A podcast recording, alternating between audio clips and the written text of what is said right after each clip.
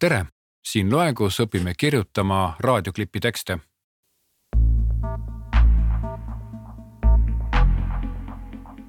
kõigepealt veendu, et sinu reklaamitekstid mahuvad kindla peale ära.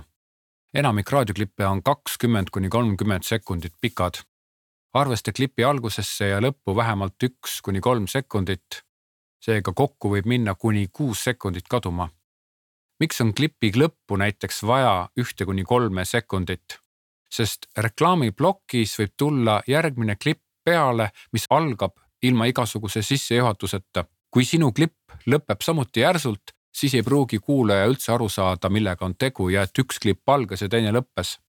see vähendab reklaami meeldejäävust muideks küll harva, aga siiski vahel satuvad kõrvuti kaks klippi, kus on üks ja seesama pealelugeja kujutage nüüd ette, et kui kasutatakse taolist taustamuusikat, sama pealelugejat, siis klipp ei pruugi absoluutselt üldse töötada. tean seda täiesti omast käest, sellised case'id on täiesti olnud. kirjuta tekst arvestades, et pealelugeja loeb seda natukene aeglasemalt kui sina mõttes. mängi ka pausidega, vahel annab paus rohkem kui liiga tihedaks kirjutatud jutt sa ju ei taha, et sinu reklaamiklipp meenutaks ravimireklaami seda kohustuslikku osa. oma tekst loe ise läbi mõttes ja stopperiga ja hea oleksid ka, kui loeksid mitte ainult mõttes, vaid ka omaette selle läbi oma häälega.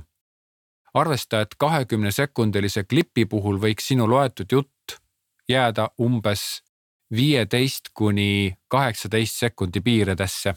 võtame jälle oma näidisklipi ja seda võib lugeda näiteks niimoodi. meie kaupluses on nüüd allahindlus, hinnad all kuni viisteist protsenti, astu läbi ja vaata ise. viis sekundit, no tegelikult saaks vist veel kiiremini ka.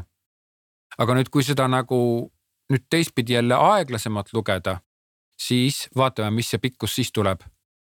meie kaupluses on nüüd allahindlus, hinnad all kuni viisteist protsenti. astu läbi ja vaata ise. no siit tuli kaksteist sekundit, võib-olla see oli nüüd jälle üle kultiveeritud, aga igal juhul viis sekundit ja kaksteist sekundit, seal on ikkagi väga suur vahe vahel. seega, kui sa kirjutad teksti niimoodi nibin-nabin, parasjagu palju niimoodi, et võib-olla mahub ja võib-olla ei mahu ära, siis üsna suure tõenäosusega see tekst ei mahu ära. ja sellisel puhul tavaliselt tehakse seal stuudios mõned siuksed täiendused ja võetakse sealt mõni sõna vähemaks või sidesõnasid vähemaks või lõigatakse sõnade vahelist nagu tühja pausi kokku ja see ei pruugi hästi mõjuda. kõige parem on ikkagi siis, kui pealelugeja saab oma teksti läbi lugeda lihtsalt vabalt ja loomulikult, ilma et keegi peaks sealt neid pause ja tühimikke sõnade vahelt välja lõikama, sellepärast et reklaami puhul on äärmiselt oluline see, et ta mõjuks niimoodi rahulikult ja mõnusalt ja hästi naturaalselt. järgmine punkt. reklaamiklipi alguses tekita huvi ja loo emotsionaalne side kuulajaga. see on midagi, mis äratab kuulaja tähelepanu kohe klipi alguses ja, ja see võti, võti ja võtmesõna selle puhul on sihtgrupp. ehk siis sa ju tead seda sihtgruppi, kellega sa räägid ja vastavalt sellele sihtgrupile sa paned sinna algusesse mingisuguse tähelepanu tõmbaja või mingisuguse sõnastuse või omapärase kõnemaneeri või, või midagi sellist, mille sihtgrupp koheselt ära tunneb. kui klipp algab ja tundub kohe kui lihtsalt üks järjekordne klipp, jälle mingi reklaam, siis tegelikult on pool lahingust juba kaotatud nii et klipi algus on väga oluline. siin ma kirjutasin nüüd meie näidisklipi ümber filmihuvilisele. kuule, see ei ole mingi tavaline allahindluskampaania. sa pead ise kohale tulema ja vaatama, nad räägivad mingist kuradi protsendist, viis. viisteist protsenti, tule kohale, kui julged järgmine punkt, edasi pead mõtlema, mis on kõige olulisim sõnum, mida sa tahad, et sinu klipi kuulaja aru saaks või et mida sa tahad, et see klipi kuulajale meelde jääks. ja see tulebki niimoodi välja tuua, et ta tõepoolest ka jääks meelde. ära kuhja reklaami üle argumentide, mootori omaduste, kontoripinna, aknavaadete, muude mõttetute kirjeldustega, vaid leia see üks ja kõige olulisem asi, mida sa reklaamiklipis saad edasi anda. reklaamiklipp, kuigi tundub, et kakskümmend sekundit, noh, sinna ikkagi nagu mahub seda, siis tegelikkuses kakskümmend sekundit on väga lühike formaat. nüüd eelmises loengus me rääkisime sellest, et tegelikult inimene ei kuula spetsiaalselt seda reklaamiklippi. kui sina kasvõi oled näiteks see, kes kirjutas teksti ja nüüd tellis selle reklaamiklipi stuudiost ja nüüd see saadetakse sulle tagasi stuudios kuulamiseks, siis tegelikult see on absoluutselt üks asi. teine asi on nüüd istuda autos, sõita, jälgida liiklust ja kuulata täpselt sedasama klippi reklaamiplokis ühena paljudest reklaamidest. nii et, et see reklaamiklipp peab olema midagi sellist, et ta ka sellest kõigest mürast, kõigest nii-öelda võimalikest ümbritsevatest segajatest tuleks selgesti välja ja annaks oma sõnumi selgesti edasi. väikene näitekene ka. meie poes on allahindlus, tule lihtsalt kohale. noh, näiteks lastele selline äh, klipp, miks ka mitte. muideks ma ei tea, kas seda laulu siin tohib kasutada reklaamis ja kas see nagu rikkus mingisugust äh, autorikaitseseadust. näiteks kui seda laulu Hiire tips läks putru keetma, kui seda tahaks kasutada reklaamis, siis peab kindlasti eelnevalt uurima äh, autorikaitseühingust, et kas sellel laulul on need autorikaitseõigused ja kas seda tohib kasutada või ei tohi. ja kui nagu lihtsalt ilma millegita ei tohi kasutada, siis saab seda kasutada niimoodi, et tuleb kontakteeruda äh, äh, laulu õiguste esindajaga nii, see selleks. järgmine punkt. loo emotsionaalne seotus. emotsionaalne seotus on nüüd midagi sellist, et sinu sihtgrupp koheselt nagu saab aru, et räägitakse temaga. aga siin on ka midagi enamat. sa tood inimeseni sellise dialoogi, et mida inimene justkui ise on juba eelnevalt pidanud.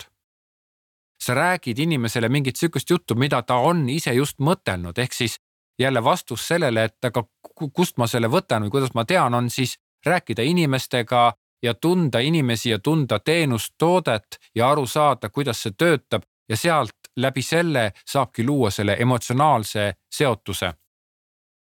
ja seda olukorda saaks lahendada erinevatel viisidel. üks kõige klassikalisem reklaamivõte ongi probleem ja lahendus. väga lihtne. tegelikult peab ju sinu reklaamitavad toode või teenus ju lahendama kliendi probleemi esialgu tood kuulajani tema probleemi ja siis pakud sellele probleemile lahenduse. sa justkui räägid lugu niimoodi, et kuulaja tahab teada saada, et okei okay,, aga mis see lahendus siis on? meie näidisklipi põhjal ma toon siia nüüd sihukese näite. kas sul on vahel selline tunne, et kõik asjad meie poes on kuidagi liiga kallid? ei tahaks ka iga kord poolt kuupalka hakkama panna.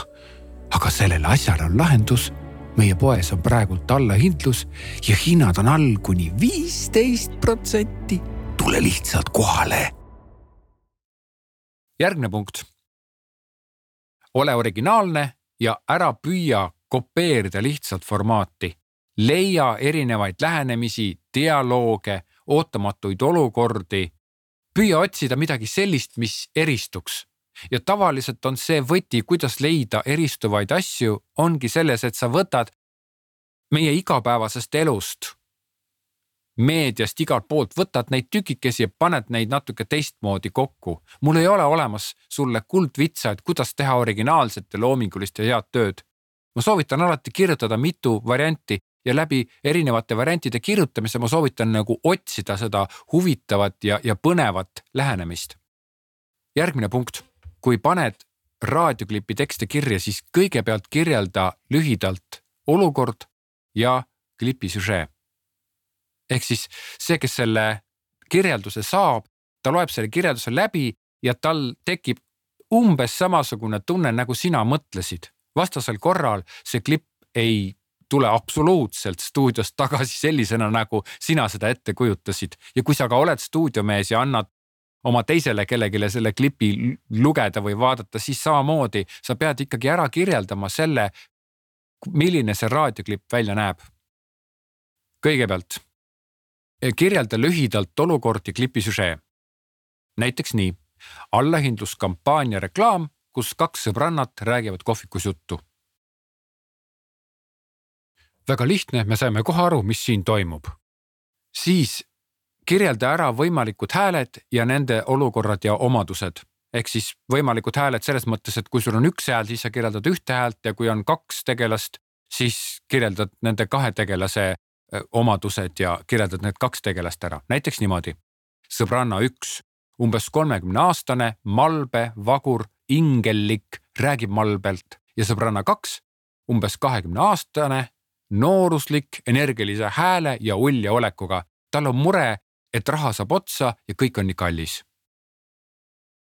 järgmisena kirjelda ära taustamuusika koos referentsidega ja taustahelid. näiteks niimoodi.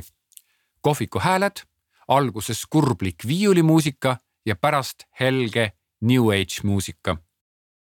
edasi tuleb siis see tekst, mis loetakse peale. siin on soovitatav ka tuua välja näiteks alla joonitult või rasvaselt need sõnad, mis tuleb rõhutada kui kirjeldad dialoogi, siis alati nii, et oleks aru saada, kes ja mida ütleb, ei tohi kõike panna ühes jorus. kõigepealt tegelase nimi, siis jutumärgid ja tema lausutud tekst, näiteks niimoodi.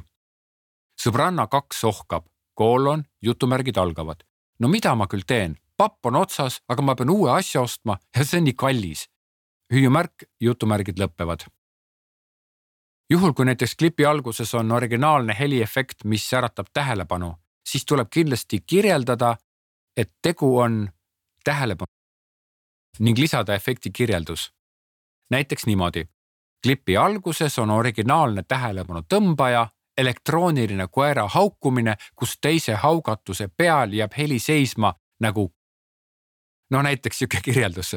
ehk siis see kõlaks umbes nii au, au aga kuidas see elektrooniline heli siin kõlab, nüüd see on juba nüüd tegelikult stuudiomehe teha, et kuidas ta leiab elektroonilise haukumise, aga uskuge mind, iga stuudiomees üldiselt oskab seda elektroonilist koera haukumist vähemalt mingil moel teha ja see on juba tema mure, et kuidas see elektrooniline haukumine võiks kõlada.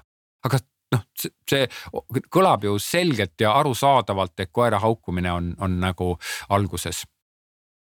ja ongi kõik järgmises loengus ma annan sulle raadioklipi iseseisva töö. Need, kes valisid kuulaja ja loe teekonna, saavad liikuda edasi järgmisele teemale.